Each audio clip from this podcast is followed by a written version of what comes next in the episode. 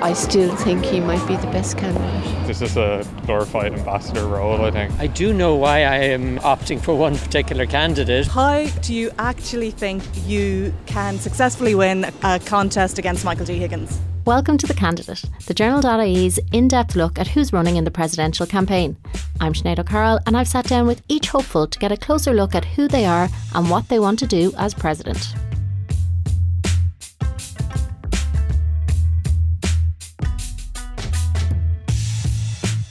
Just a note before we get into the interview with Peter Casey, it was actually undertaken before he made his controversial comments about the traveller community. We'll discuss those comments and the aftermath of same with Ronan Duffy after the interview. I mean, the presidency is an incredible tool for furthering the, interests of people in Ireland, and the president could and should be uh, a, a guiding light. I'm joined by our senior reporter Michelle Hennessy in the DIT Aungier Street studio. Michelle, you're going to tell us a little bit more about Peter Casey, someone not everybody is familiar with, but who is he?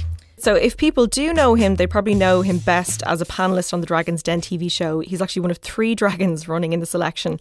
Um, so, the 60 year old Derry man is uh, the founder and former executive chairperson of uh, the US recruitment firm Claddagh Resources. So, he's lived in, actually out of Ireland for a lot of his life. He lived in America for a number of years.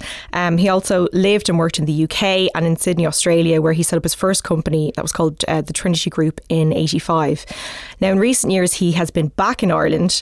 Uh, in 2015, he actually spoke about running for the Dáil, um, but nothing came of this. He did attempt to run for the Seanad the following year, but he was unsuccessful there. Um, he said, uh, you know, about being away for, from Ireland for so long, it's given him a, a kind of a unique perspective that will be helpful for the job. He said sometimes you don't appreciate how good it is to be Irish, um, but when you go around the world, you really appreciate what it is to be Irish he's actually been a pretty colourful candidate so far. What are the moments that stand out in the campaign? Well, there are a good few. Um, I, have picked out just a few of them that we can go through. Recently, he actually offered uh, to give his fellow candidate Joan Freeman a loan. She had spoken about her difficulty in raising funds for the race, uh, and he said uh, in a radio interview that he had offered Senator Freeman alone with an interest rate of 7% on a five year term. Now, it's, it's not clear whether or not that was a joke, um, but as far as I know, she hasn't taken him up on it. Uh, the helicopter. Yeah, so uh, Casey used a helicopter to get to and from the council meetings uh, when he was trying to secure a nomination from local authorities to contest the election. Um, he, he, said when he was asked about it that he, you know he came into the race quite late. Um, he also blamed uh, President Higgins for taking so long, delaying the uh, announcing his intention to stand. And um, he said because of that, he, he, had ten council meetings to attend in one day, and uh, he was quoted as saying it wasn't that expensive anyway, not that expensive for for Peter Casey anyway. And probably we've all seen the golf video at this point, but just explain for anybody who actually hasn't seen it. The infamous golf video. So he tweeted a video of himself claiming that the only driver he would be bringing to the Áras is his golf club, and that he then hit a ball into the sea, basically. Uh, now, this didn't go down well, and he later said that he, he regretted it. Um, he was quoted as saying, like many of my golf drives, that's uh, one I'd like to have a mulligan. Uh, that's a golfing term for a do over, apparently, uh, on. Uh, I It wasn't one of my I, I didn't realise, uh, think that one through, was what he said. And he said, certainly it's a moment uh, that he would like to take over again he said, I'd drive it down the beach. Uh, there's been a lot of talk in this campaign, um, even before it even properly started, about the finances of the Áras and the finances of the camp- candidates and their campaigns. Where does Casey stand on the money? Obviously, he has plenty of it. He does, and you know, the finances has been really the topic of the campaign so far. Uh, very early on, before he'd even secured nominations, he said he wouldn't accept any of the 1.7 million euro salary if he was successful, uh, and he described the salary as bonkers. Uh, there'd probably be mixed views on this among the public. He said he believes the Taoiseach should be paid more than the President. Some of his salary, he said, would go to county councils, but bear in mind, he said this at a time when he was seeking nominations from the county councils. So he has got those nominations. Um, and what has the focus of his campaign been since then? So his main focus has been on the Irish abroad, and this sort of feeds into his own time abroad, which he says has given him th- this new insight. Um, according to his his campaign, which is under the banner "Small Country, Big Nation," Casey plans to leverage the economic and social resource represented by Ireland's extensive diaspora. So he's spoken about energising the diaspora, encouraging Irish people abroad to send their children to Ireland for a few weeks um, to get them to know what it means to be Irish. And he said he wants people to get their kids to drink the Irish Kool Aid. That's a quote from him. Um, Casey described himself as a truly independent candidate. He promised to bring the same level of energy and commitment to the role as he had uh, in every job and business that he's worked in. And he's also said that you know there's no politics involved in this for him. Uh, in his campaign launch, he interestingly said that if he's not successful this time, he will run again. So this might not be the last we see of him if he's not successful. Okay, thanks very much, Michelle.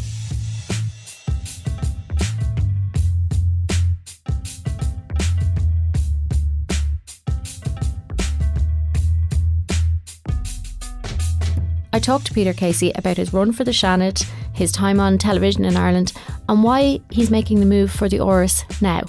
Um, well, the Áras has always been a goal of mine. Uh, I've uh, when I left Ireland back in '81, uh, I remember telling my mother that I was going to come back one day and stand for president.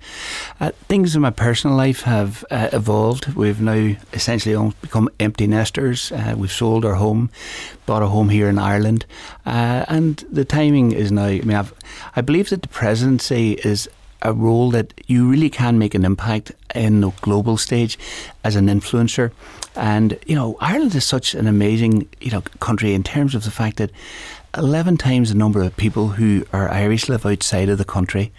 Uh, 1.5 million people who were born in Ireland have now moved out of Ireland.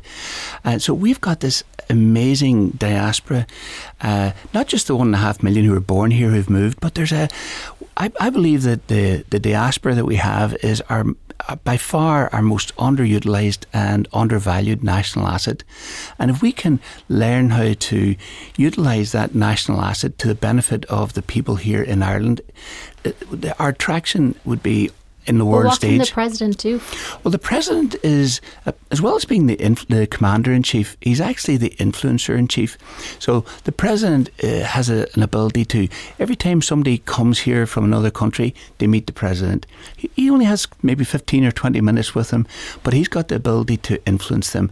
And for example, if we had the, uh, the 75 million Irish people connected, when the Taoiseach goes to America and he meets with the president in America, he can explain to him uh, there's 40 million people here in America that I can influence. When he goes to Australia, he can turn around and say there's 5 million people here that I can influence. But we've had lots of uh, things like that. We've had the Gathering, Connect Ireland, all of these different initiatives that have been run through politicians. Yeah. So what, why would you be different in, well, than any of, of those things? None of them have been run by somebody who's got my experience in terms of, you know, I've lived a third of my life in uh, America and a third in Australia and a third in Ireland, UK, and you know, I, I've I understand how the technology that's involved in it. I understand big data analytics. I understand how to talk to people who can uh, influence and who can make things happen. And if we can do that, combine it with a couple of other programs. For example, uh, one of my other programs that I want to uh, support and uh, lend my, my, my the office of the president to would be to have a birthright program where you'd encourage people, the children of uh, Irish people overseas to come over to Ireland, spend time, a couple of weeks in the Gaeltacht, go up to Derry and understand uh, Belfast, understand how the Troubles came about, uh, understand how uh, partition and how it happened, and then spend a week down in Dublin, uh, understand the Irish history, the evolution of how this state came into creation, the Civil War, and then when they go back when they go back to their country of origin, Australia or South Africa or America, they'll be so fired up and understand you know how what a privilege it is to be Irish. You know, I, I, sometimes think that you actually have to leave Ireland to really understand how amazing it is to be Irish. So what what about the people who are still here then? So you're talking a lot about using the diaspora as, as our asset or what you can do for those mm-hmm. Irish people who who aren't living on the island right now. What if you're the president for the, for those of us who are living here? Well, you're the president for everybody who's got an Irish passport now. But this platform would be a great benefit uh, to, for example, the small businesses. They would be able to this platform. They'd be able to put their products and their market their products to the Irish abroad. Uh, you know. I, I've got a house in this in Atlanta, and it's full of all sorts of Irish things because Irish people love Irish things, partly because it reminds them of home. But you know, so there's a great market for small uh, SMEs to actually market their products through this platform. Um, also, it would be a big boost for tourism because the when the the children uh, from the Irish parents come overseas uh, to Ireland, they'll be spend they'll be spending money everywhere they go, and uh, their parents will come over with them. Uh, the father maybe going golfing, or the mother might be golfing, or whatever. But they'll they'll be spending money in Ireland, and so it'll be a big boom uh, boost for the tourists as well. It's it's very obvious that you love Ireland and you talk a lot about being an Irish person in America and obviously you have part of your business here and, and a home here. But you didn't raise your children here and you've talked about being empty nester and previously you mm-hmm. said you just you wanted to come back earlier but you wanted your child to, to continue schooling in America. Is America a better place to, to rear children? I don't think so. Uh, it just so happened that you, you, you, tend to get stuck in places. I'm sure, you know, you, I went to Australia for a year and ended up getting stuck there for a long time. Uh, you know, it just, uh, two of my children were actually born in Australia. Uh, and three, I've got three Georgia peaches, they call girls in Georgia. So I've got three wonderful daughters. Um, one of my daughters wants to come over to study uh, in UCD next year, which is looking at either UCD or Trinity. She's taken very, her brother's studying at uh, Trinity, so at the moment. Uh, so they're they're all spreading out, going different directions. Do you think you would have run this campaign if the other two, your previous colleagues in, from Dragon's Den, didn't? Well, uh, Sean was always going to run again. You know, he's kind of sort of been running since he lost the last time. So I, uh, you know, I, I think that uh, there was never a doubt that Sean would definitely uh, put his hat in the ring.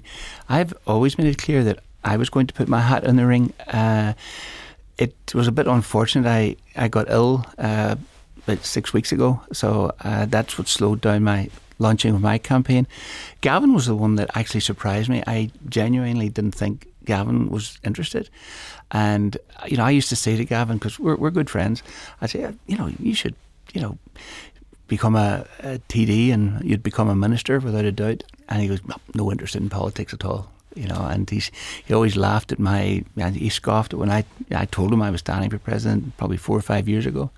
And is it the campaign that you're you wanted to do, or the actual presidency you want to be in the Áras? Well, the campaign is what you need to do to get in the So, well, I'm asking that because you haven't uh, put the amount of money they say you need to spend to actually co- compete in it. I, well, You're, you you have said it's probably a hundred thousand you'll spend. It's not the money that people think you need to spend to win it. Well, I'll spend whatever money I have to spend to win it. So I'm not, um, you know, as far as I'm concerned.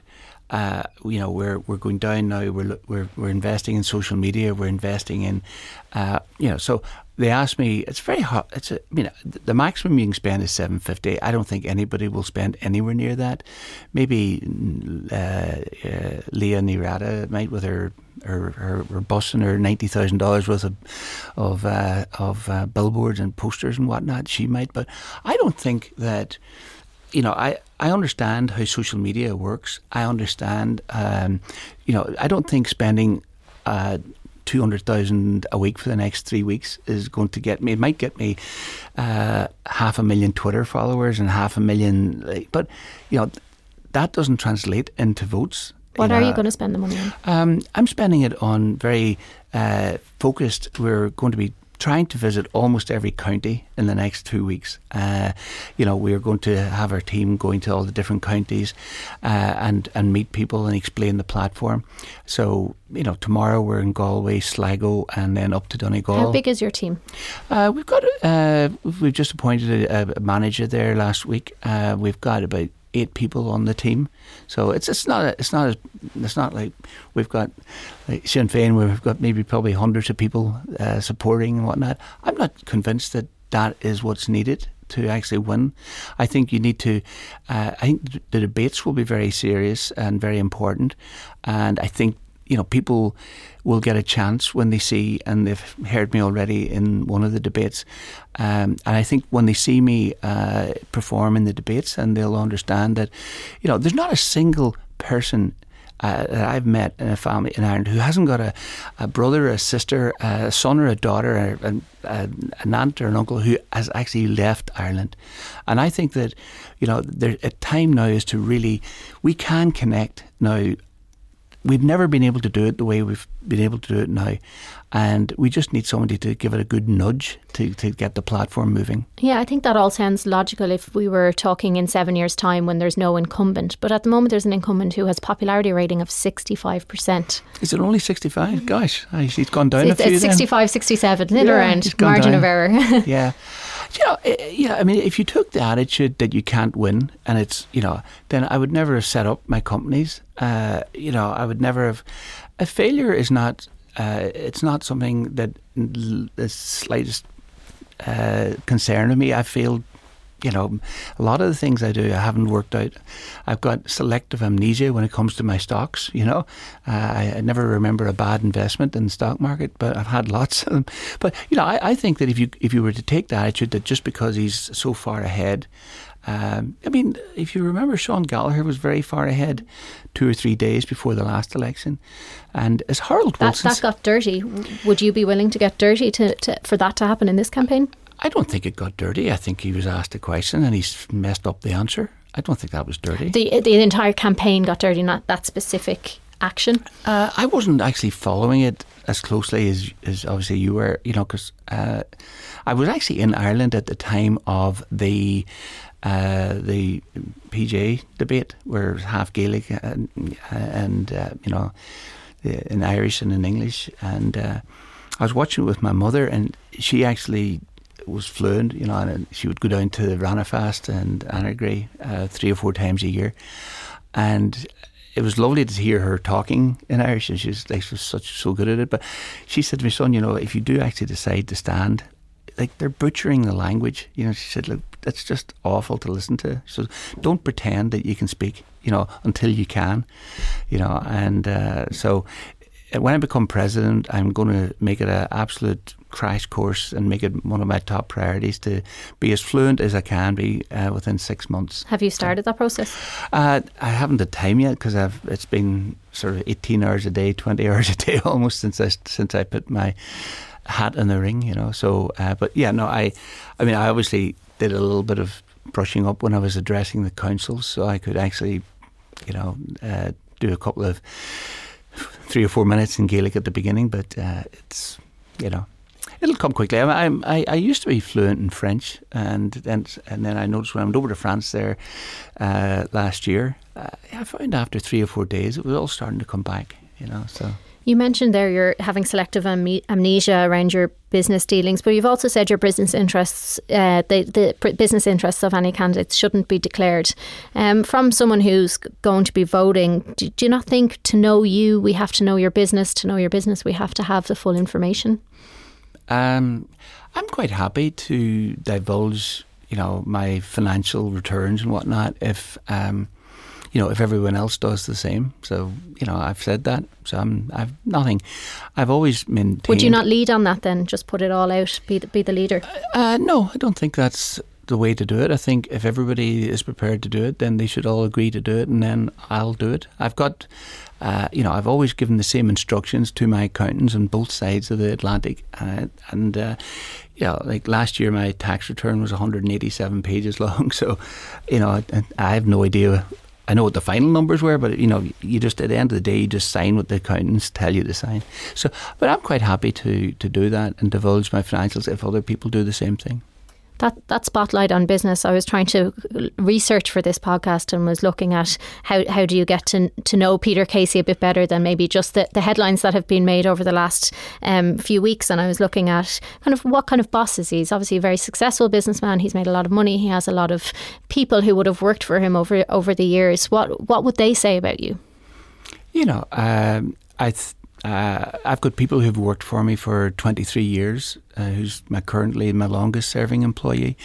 Uh, quite a few people have worked uh, for me or working for me for the next after 23 years. I've got one person who's worked for me for 20 years, and then I've got uh, a few that have been with me for 12, 14 years. Uh, but it is a tough enough business in as much that you know, it's a very high level, uh, and it's essentially a it's confidential search. So a lot of the work you're doing, sometimes they're very long term searches. It can take three to six months to do you know a C search level. Um, so it can be frustrating for some people if you haven't got that long term approach to it. But I think everybody. I mean, the fact that I've got people who've worked for me for so long uh, means that I'm doing something right. Yeah, because I was looking at, um, you're obviously aware of the different reviews of companies and the different reviews. Obviously, you're in the recruitment business, so you know that. So there's obviously a mixed bag when you look at what it's like to work with Claddagh Resources, um, and there is some some negative reviews on there as well. And I was thinking, if you can't convince every employee you work with as a CEO or your credentials as a CEO, how do you how do you prove yourself as as a potential president for, to the public? Um, you know, we had one employee who uh, employee who worked with us, and uh, I actually never met her, uh, but she was hired, and then uh, she was let go by one of my managers, and she took it on her. She then said she couldn't be fired because she said she had a, an illness, and then she went on a rage on you know, on, on, media, social media, and you can't get it taken down. I mean, that's the strange thing. You know,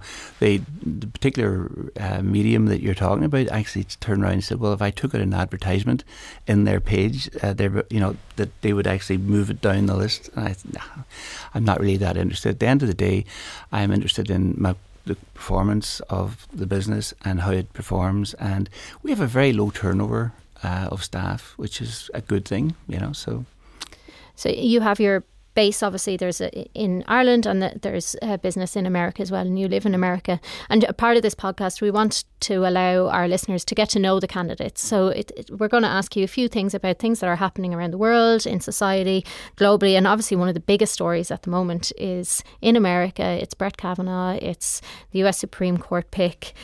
Um, what have you thought about the whole affair? Have you been following it? Oh you could not not follow it you know. I mean it's it's sort of like watching a train crash you know in slow motion. Uh, Trump's every day you think Trump can't get worse, and then guess what? You know he gets worse. Um, do you do you align yourself with Republicans or Democrats, or is that something that you're I, I interested would, in in America? I, you know, I would. Uh, I have not voted in America. I have not taken out citizenship because I don't think it's appropriate to swear allegiance to another country. The same reason I didn't take out citizenship when I was in Australia. Um, I, I think that uh, I would. Uh, you know, obviously I'm pro-business, but so are the Democrats. You know, I, I would be a compassionate capitalist. I think that, you know, we're living in, uh, you know, in an age now where it's just beyond me that we're spending in America 18% of our GDP on healthcare, and we're still not providing for, you know, a, large, you know, 20% of the population isn't covered. Uh, that, that to me is just bizarre, you know. And if you go up to New York, you'll see people sleeping in doorways, and that to me is just, you know, we're supposed to be one of the wealthiest countries in the world. The inequality is massive, you know, and uh, that's wrong. I mean, I went to America. I thought America was just one country. There's actually about four different Americas. There's, you know, there's the the New York, sort of the uh, tri-state area, which is what I I suppose I thought that was like what all America was, and then you go down to the deep south, and you go down to Alabama, and the racism is just terrible. You know that you don't have to go too far below the surface to it just. And I had no idea that that was what it was like in Atlanta, and that and one of my daughters goes to Alabama. Well, she's now transferred to Georgia, but University of Georgia. But um, you know, it's really uh, the, the the racism in America is very, very uh, just very close to the surface. And uh, you know, you've seen examples of the, the the police shootings and all that. You know, and you know, eh, eh, and Trump's uh, you know, it's scary. He gets thirty two percent in the polls, and you know, no matter what he does, he'll get thirty two percent, and he comes out with the most outrageous statements and. 32%. There's a hard core of people that just think Trump is the answer to making America great again. And the fact that it's making America look like the, the worst country in the world uh, doesn't seem to bother them because you know Trump has done a couple of things that were good, you know, that made sense. You know, like American companies were sheltering money overseas, and and that you know massive amounts that should never have been allowed. And the last tax reform that he carried out uh, basically companies had till the 14th of April to make an election as to how they handled it, and they either have repatriated money and, and, and paid a much lower rate of tax, or they left it there and they're going to get uh, hit at a 35% rate of tax. And for that reason, a lot of companies, like for example Apple, have repatriated 150 billion. Now they're not sure exactly how much money has come back into America, but it's somewhere between two and a half to three trillion dollars. Now think about that. That's two and a half. That's trillion dollars. You know. Uh, I mean, the entire GDP of Europe, of the EU, is 17.9 trillion. And you're, you're talking about here 3 trillion almost coming out of Europe and Asia into America. Is that worth it for what you were talking about earlier about the societal impact and the, the changes society was? Well, it's why the American economy is flying at the moment, you know, because all this money's come into the banking system in America. Now, the, the, the quality of that, of course, is the money has come out of banks over here and in Asia, and they're going to struggle to pass their stress tests, you know, next year. The result of that is they're, they're going to have to put up interest rates to get people to put money in the banks to keep their liquidity ratios uh, right. So I, I, I think it's, um, yeah, I mean, uh, people say the definition of Albert Einstein, the definition of stupidity is doing the same thing over and over again and expecting a different result. I mean, we're heading for a crash, which is going to be, I think, probably better, not better, God, that's not better. It's going to be bigger than the last one. when you were talking about the inequalities in America, um, it's been a tough time for women around the, the world, um, but particularly in America over the last couple of years. Um, and I think some of the inequalities have been more pronounced, and especially with what's happening now with Kavanaugh and Christine Blasey Ford. Um, and you've talked a lot about your daughters, even in the last 20 minutes. Is America less of an equal place now for, for, those, for your daughters, for, your, for women there? My daughters are like incredibly. Uh, independent, you know, and because uh, their their mother is incredibly independent uh, uh, and uh, very strong uh, and confident. They're all they're they're all very uh, self assured, you know, and you know they're lucky to have you know a, a, mother who has kept kept them and given them a lot of oxygen to grow. but it's not it, it it's there is definitely I mean, that that that whole uh, Kavanaugh thing is. My son sent me a, a video of him uh, saying, you know, I like beer and I like, you know, I'm going, oh God, and that guy's going to be on the court for the next thirty years, probably. Would you, know, you would you like to see the, him not be on it? Oh, I think he'd be an absolute disgrace to have somebody like that. I mean, you you got to think that out of a population of what 340 million, that you know, it's even say half of them are Republicans or whatever. You know, you'd have to think there should be somebody. Uh, somewhere that you know doesn't like beer as much, and did you see the way he was like aggressive towards the senators? You know, like do you like beer? Do you drink? You know, what drink do you like? And I'm going, oh gosh, I mean, just he's so disrespectful to the senators, and he's expecting these people to vote for him. You know, it's like going into somebody's house and asking for a cup of tea and then saying, by the way, your house is a mess. You know, I, I just, the fact that, can you imagine what he'd be like on the Supreme Court? Oh, awful. What do you think about, obviously, uh, from as a candidate and as a businessman, what do you think about um, gender quotas? You know, I, I think talent will rise to the surface itself. I don't know that having mandatory quotas is necessarily the right approach to it. I think you have to make sure that people can. I mean, they have mandatory quotas um, in some of the schools, you know, universities where you have to have a certain number of uh, African Americans, and you know, I, I think that's wrong. I think you should make it so that everybody is equal and everybody. But if it's in. not happening, if say here it's it's just not happening that we have a 50-50 divide in the Dáil that I don't think that there's less women who are able to be TDs. Should we be doing something to fix it to make sure that those numbers are, are rising? Um, well, I, I don't know that putting a mandatory quota, you know, and saying to parties that you have to. I'm not sure that that's the answer. I think that you have to make it so that uh, that, that, that, that both sexes have the same opportunity to rise. I mean, I, I know so many incredibly talented women that, you know, if they went and put their hat in the ring, you know. Um, what do you think is stopping them from putting their hat in the ring? I don't know. I mean, I, I met, uh, I'm trying to remember her name. Now, there's a an amazing uh, Sinn Féin lady that I met, Teresa uh, I met in Kerry, and I think she's going to be a, an absolute superb uh, TD in the next election. I think she's standing as well, and she'll be. She's just she's just amazing. Uh, then down in, in Clare, I met another amazing uh, independent councillor, Anne Norton. Uh, you know, I think she actually stood in the last, and she was she came. Unfortunately, she she was beaten, but I, I think hopefully she'll put her hat in the ring again, and I'll certainly be canvassing for her. You know, and I think that you know, I and she'll be she'll be amazing when she hopefully gets elected next time. Um, one of the biggest issues in Ireland at the moment is obviously the housing crisis, and we um, had a few questions from um, our own readers um, sent in. So we have a question here from someone about just that. Like what what's going on in Ireland in general today? Um, I mean, like the homeless, the homeless crisis. It's it's not getting any better. It's you know, there's more people sleeping rough.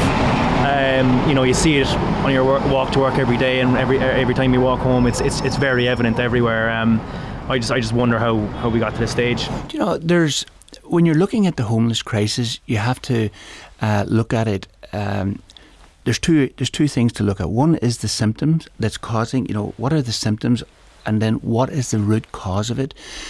You know, the symptoms are, you know, the, the things that are systematic that cause the, the housing is, uh, for example, they're not building enough high-rise buildings. They're they're insisting on these building uh, houses made of brick instead of timber frame, which can go up in months rather than, and they last for 70, 80 years. You know, in America, all the houses are timber frame. So those are solutions to the problem. You could build houses much, much more quickly than they're currently building them. They could build upwards instead, and you know, have there's nothing. You know, you could have very, very, very nice. 30 story buildings. Like they have them in New York and they're they're beautiful they're deluxe they've got indoor swimming pools gyms you know there's no reason why you can't have a beautiful uh, high rise building uh, that would you know, help short term solve the problem. But the, real problem is there's an over concentration in Dublin, and they're not investing in the infrastructure outside of Dublin. And you've now got the, the, the sad situation where people who are born in Dublin, raised in Dublin, can't afford to live in Dublin. You know, and to give you an example, you know, uh, Microsoft announced uh, there last month that they're creating 250 new jobs in Dublin. Now that is actually dishonest for the for the for the, the minister to say that, and he went down and congratulated them for. He, they're not creating 250 new jobs. They may be creating 250 new jobs in Microsoft, but then what happens is Microsoft then has to go and pinch the employees from another firm. So, you know, so they don't. They're not hiring 250 graduates out of you know they're going and they they'll go over to Salesforce and they say I've got this great opportunity for you at Microsoft and you go no I'm quite happy at Salesforce ah, but we'll give you an extra 20% if you go to you know to Microsoft so they go over to Microsoft. Then there's a gap over uh, at, at, Salesforce. Salesforce then have to go and they go to Accenture and say the, the guy at Accenture, I've got this great opportunity for you to, you know, and oh, but I'm quite happy where I am. Oh, we'll give you another twenty percent. So it's musical chairs going upwards and upwards. What that means is that the salary levels are going up and up, and then what's causing that? What causes that is that means the landlords can charge more rent, and that means that the people at the bottom are squeezed out. Will there eventually be a gap though in that? Well, you know, eventually it's it's like musical chairs that's going upwards, rather, you know, and because it's putting uh, a salary. Uh, now, there's also a shortage of, um, you know, uh, uh, of talent in Dublin, you know, and they need to relax and open up. Like they they have this uh, bizarre uh, quota, you know, where you have to have fifty percent of your employees have to be EU residents. Uh, so that we were, uh, I got the head of Tata to come over to Ireland and met with Richard Bruton and Enda Kenny, Ged Nash, and uh, we got the heads of all the universities into the Shelbourne Hotel and the Sligo Institute of uh, Technologies, and he mapped out his vision for the future, and he wanted to set up a centre of excellence in Ireland uh, to develop a MOOCs platform, you know, for education, massive open online courses, and he wanted to bring in 150 people from India to help set up the platform. And he couldn't do it because he'd be outside the 50 50 quota. And we're the only country in the EU that's enforcing that. And that's the sort of nonsense we need to, you know, get rid of. Is that not to make sure that we're creating employment for people in Ireland. Well, uh, no, but uh, no, it's not people in Ireland. It's like people in Lithuania, uh, people from any country in the EU counts towards your 50% quota, but people from America, people from Australia, people from Canada won't co- won't count for it uh, towards the quota. So it's it's you know, and ironically, you know, um, for example, if you have left Ireland, as you know, if you're once you're out of Ireland for three years, you're out of the systems. You you can't get your children back into the education system. So if if, if you left Ireland at the height of the troubles, uh, the financial crisis, and you know you, you left with two or three children, uh, they were 8, 10, 12, and it's now eight years later, and you want to come back and get them into the university, you can't do it. It's like you know, so you have to pay forty two thousand a year at UCD. Just to go back to the housing um, yeah. crisis for a minute, because uh, a lot of people probably won't know this, but um, in Derry, you um, bought a number of houses that were at risk of um, mm-hmm. being taken back by the bank and leased them back to leased the tenants. To that the tenants. that's a program that a lot of people here, people like David Hall, are trying to to mm-hmm. Um, put a formal grounding on, so that the banks will will actually do it. You've done this for sixteen homes. Uh, it was fourteen, I believe, and then what happened was a lot of the people then came back to me and said you know, things have improved. I can buy it back, you know. And, and have you done that? Have you bought it back? We have, yeah. They've, you've let them mm-hmm. buy it mm-hmm. back. Yeah. And have you made money of this out of this scheme? Uh, made a bit. Not. It wasn't like it wasn't that big a. You know, I think they were, you know, made by the time you add in the the cost of of maintaining and the, the legal fees of buying and selling them and maintaining the you know it, it wasn't one of my better investments. But why know, did you do it? I, you know, I just felt that there was an opportunity there. It was a, you know, uh, you know, at the time, interest banks in the America were paying half a percent interest on money. So I had cash sitting there getting half a percent, and I thought, well, that doesn't make a lot of sense, you know. So. Um, just what, a couple of final questions about about the campaign itself. Yeah. Um, what have you thought about a figure? If you're not going to win it, what would be a disappointment to you? You know, as long as I can get my you know my platform across and my points across, you know, there's, you know, I, I believe that you know one of the things that's now obviously coming down the pathway is Brexit, and that's something that I'm very you know, I'm very knowledgeable about it. I was actually a member of the Good Friday Peace delegation that went to Washington that led to the, the, the final talks, you know, uh, the agreement. And, you know, and I, I, we, we talked about all of the options. The one thing we didn't talk about uh, at, at, up in Washington uh, at the White House was what would happen if Britain left the EU. We talked about uh, setting up what would, uh, a UDI, Northern Ireland setting itself up as a separate country, you know.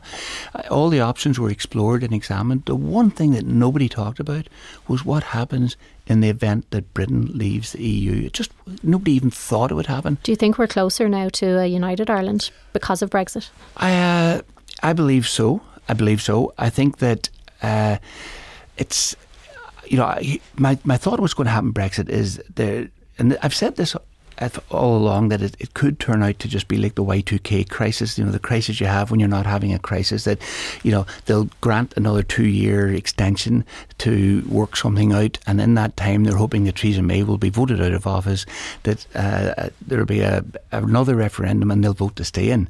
That's what I think. And I've, I've said that that was my the most likely outcome. I'm not as 100% certain of that now because uh, the people are disagreeing and contradicting each other, you know, and you've got uh, Arlene Foster saying that the the, the, the, the, Good Friday Peace Agreement, which was ratified, a treaty which was ratified by both countries, you know, Northern Ireland and Republic of Ireland, and, and ratified by both, she's saying it's, it's uh, nothing sacrosanct. I mean, then you've got uh, Leo Varadkar coming back and saying, you know, he's got agreement from Europe that there'll be no border. And then you've got uh, Michel Barnier saying we must have a backstop. You know, so like somebody was feeding Leo uh, a line or doing something with him. You know, there must have. You know, if you have no border, then you can't have a backstop. You know, a backstop means you've got a border. And you have a border, you'll have to, you know, have somebody on the border. And if somebody's on the border, they'll have to be secure because people will take pops at them. You know, uh, even if you do it tele- electronically and you've got cameras, people will be shooting out the cameras. Then you'll have to have people to protect the cameras, and then people will, will then get dragged into it. I can see it if we don't get a solution. Uh, I, I'm worried that we could end up, you know, with a resurrection of of, of, of troubles in the border areas. And if you were president, then what what do you think you could do as president?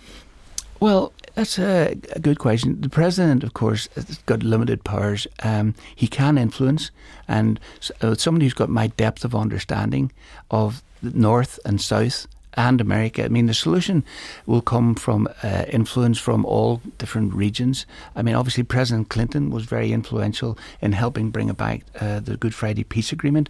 I think that somebody who understands how to influence things in both America, Northern Ireland, and the Republic of Ireland uh, would be very helpful in the process.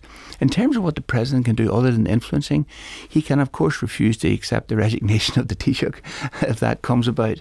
Uh, and of course, in the event, unlikely event, that the, the government of the day down here decided that it wanted to invade Northern Ireland, the, the army is, of course, loyal to the president, not the government. And so the, the, the, that's as commander of the armed forces, he does have that ability to, to turn around and say to the army, "You're not allowed to do that." And Okay. it's the only Before we get 15 steps ahead of ourselves, we'll leave Yes. the last question to one of our readers. No, not really. I haven't heard any any advertisement, any family talk about or, or nobody has said anything about it so far. So where I live here, like nobody seems to be interested or nobody's talking about it. It was interesting. Uh, on the first day that I announced, which was, gosh, it seems like three lifetimes ago, but uh, I got a, a you know a lift from a, a taxi driver, and uh, he said, "Oh, I just heard you on the radio, Peter. You were very good, very good." He said, uh, "I wouldn't vote for you, but you were very good." And I'm going, "Oh, uh, what do I need to do to get your vote?" He said, oh, "I'm not going to vote for anyone." He said, "I don't think we should have a president," and I think that's the biggest indictment of Michael D's presidency. The fact that a large proportion of the people feel we shouldn't have a president. I mean, the presidency is an incredible tool for furthering the, interests of people in Ireland, and the president could and should be uh, a guiding light. And you know, and for a taxi driver, and you know, the, the, the scary thing is that taxi drivers usually give you a good they're a good barometer. They say taxi drivers and hairdressers can tell you what's going on in the country.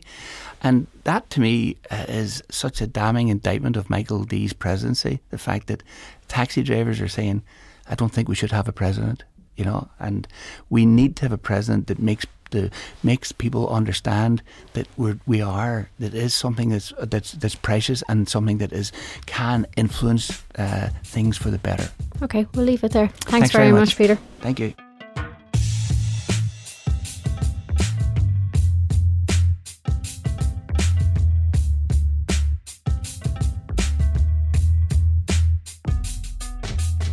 Welcome back to Studio Ronan Duffy. Ronan, Peter Casey, if nothing else, is really enjoying himself. He is, and I I think one of the things about Peter Casey is that you're either going to enjoy Peter Casey or you're going to want to throw the radio out the window. I think that's kind of people's feelings towards him, and I think that's how he knows that people see him. You know, so I think I think he just loves being in the race. I think that is the one thing you get from Peter Casey is that. I'm not sure what he wants to achieve as president beyond bringing the diaspora back to Ireland, something that people are aware of. But I think he's just delighted to be running for president. I mean, he's literally said several times how he told his mother he's going to run for president, and now he's running for president. So I think he's just living up to that. Yeah, it's, it's kind of his sign that he's made it. Oh, I don't have to worry about that money or any of those businesses anymore. I can just go live this lifelong dream. Well, he's literally said, you know, on the Claire Byrne debate that basically losing 250 grand isn't going to be that much for him, and he was laughing when he was saying it. So, yeah, it seems like a bit of a jolly for him, really. Yeah, I think you're right. Some people did find that charming, and other people find Mm. it sickening. So, um, one of the serious questions that has been put to him over the last while has been whether he's a feminist. And I had actually asked him about the gender Yeah. quotas. Do you think uh, he revealed himself there as well? I think he, he, he kind of floundered on those questions a bit, especially you know when he when he said he wasn't a feminist. It just shows that it's something he's not really thought about up front. I mean, it's definitely something he's thought about now, and you know he knows it's something that he has to that he has to answer well. But I think it seems it comes across like an afterthought, which I think is a bit of a problem for him. Yeah, and his um, opinions on Trump are he doesn't like the man, but he doesn't really have a problem with his ideas. That's what I kind of got from it. That, that was one of the most interesting segments in the interview. I felt when we you, you talked about America a lot, you know, in it, and I think that was a, a good thing to talk about because he because he likes saying how much time he spent there, you know, and he said how he doesn't like Trump and that Trump's getting worse. But you know, then he went into a point where he said, "But Trump's bringing a lot of money. Businesses like Trump, like that's not they're not issues that Irish people are concerned with. You know, the fact that Trump's bringing money back to America. So in some ways, that was kind of revealing, and I, I think that was you know people that will that will at least point people the direction of how he feels on the issue. Yeah, he's a businessman in America, probably first and foremost. He's a businessman first and foremost, full stop, I think. Yeah, and he does talk a lot about the Irish diaspora, and obviously, um, over we've had two generations, the 80s and, and in the last 10 Yeah, years yeah. of people leaving. Will that speak to people? Well, you see, I think the thing about diaspora is he speaks about Ireland having this big diaspora as if people don't know about this. I mean, this is something that people are really aware of. We've talked about giving them the vote. So he's not really introducing anything new to the conversation there. Okay, he's experienced it himself, and it's certainly something he feels passionate about, but he hasn't exactly given any reason why he's going to bring on our Irish people back in any different way that other people haven't done so. Yeah, he definitely doesn't seem to be concerned about bringing them back. It's, no, it's more He said he wants like, to wants to connect them. allow you know, them to t- call themselves Irish or something. He said he wants to connect them using technology, and I think anyone with people abroad, they're already quite connected with people abroad using technology. So there's nothing really new there. Yeah, he had a laugh during the Claire Byrne debate about how he got 13 votes um, when he went for the Seanad, Yeah. and it didn't seem to bother him at all. What do you think he can do Oh, on the 26th? Well, I mean, I think some of the polls have shown him to be like 1%. I mean, and if he gets beyond that, I think people will say maybe fair play to Peter Casey for at least getting beyond that. I'm not sure it's going to bother him too much what he gets. I think he's he's set out to achieve something, and in some ways he's already achieved it. But I think he'd be a little bit of crack in the count centre anyway. Since the Claire Byrne debate, where he kind of had a joke about you know only getting 13 votes in the Seanad election, he's made some comments about travellers that haven't, I, gu- I guess, that have given him rise to controversy in a campaign that hasn't seen much of it before. Do you think those comments will hurt him? Well, I think what they show is that you know Peter Casey has a bit of a scattergun approach to thing, things. He's going to say you know what comes into his head, and perhaps some people might take some enjoyment out of that. But the flip side is that he's going to say some pretty offensive things, and what he said about travellers was a pretty offensive thing. So it perhaps will change people's mood about him. He's not just a joker that says kind of crazy things. He's also a joker that could perhaps say some hurtful things, and you know that could count against him.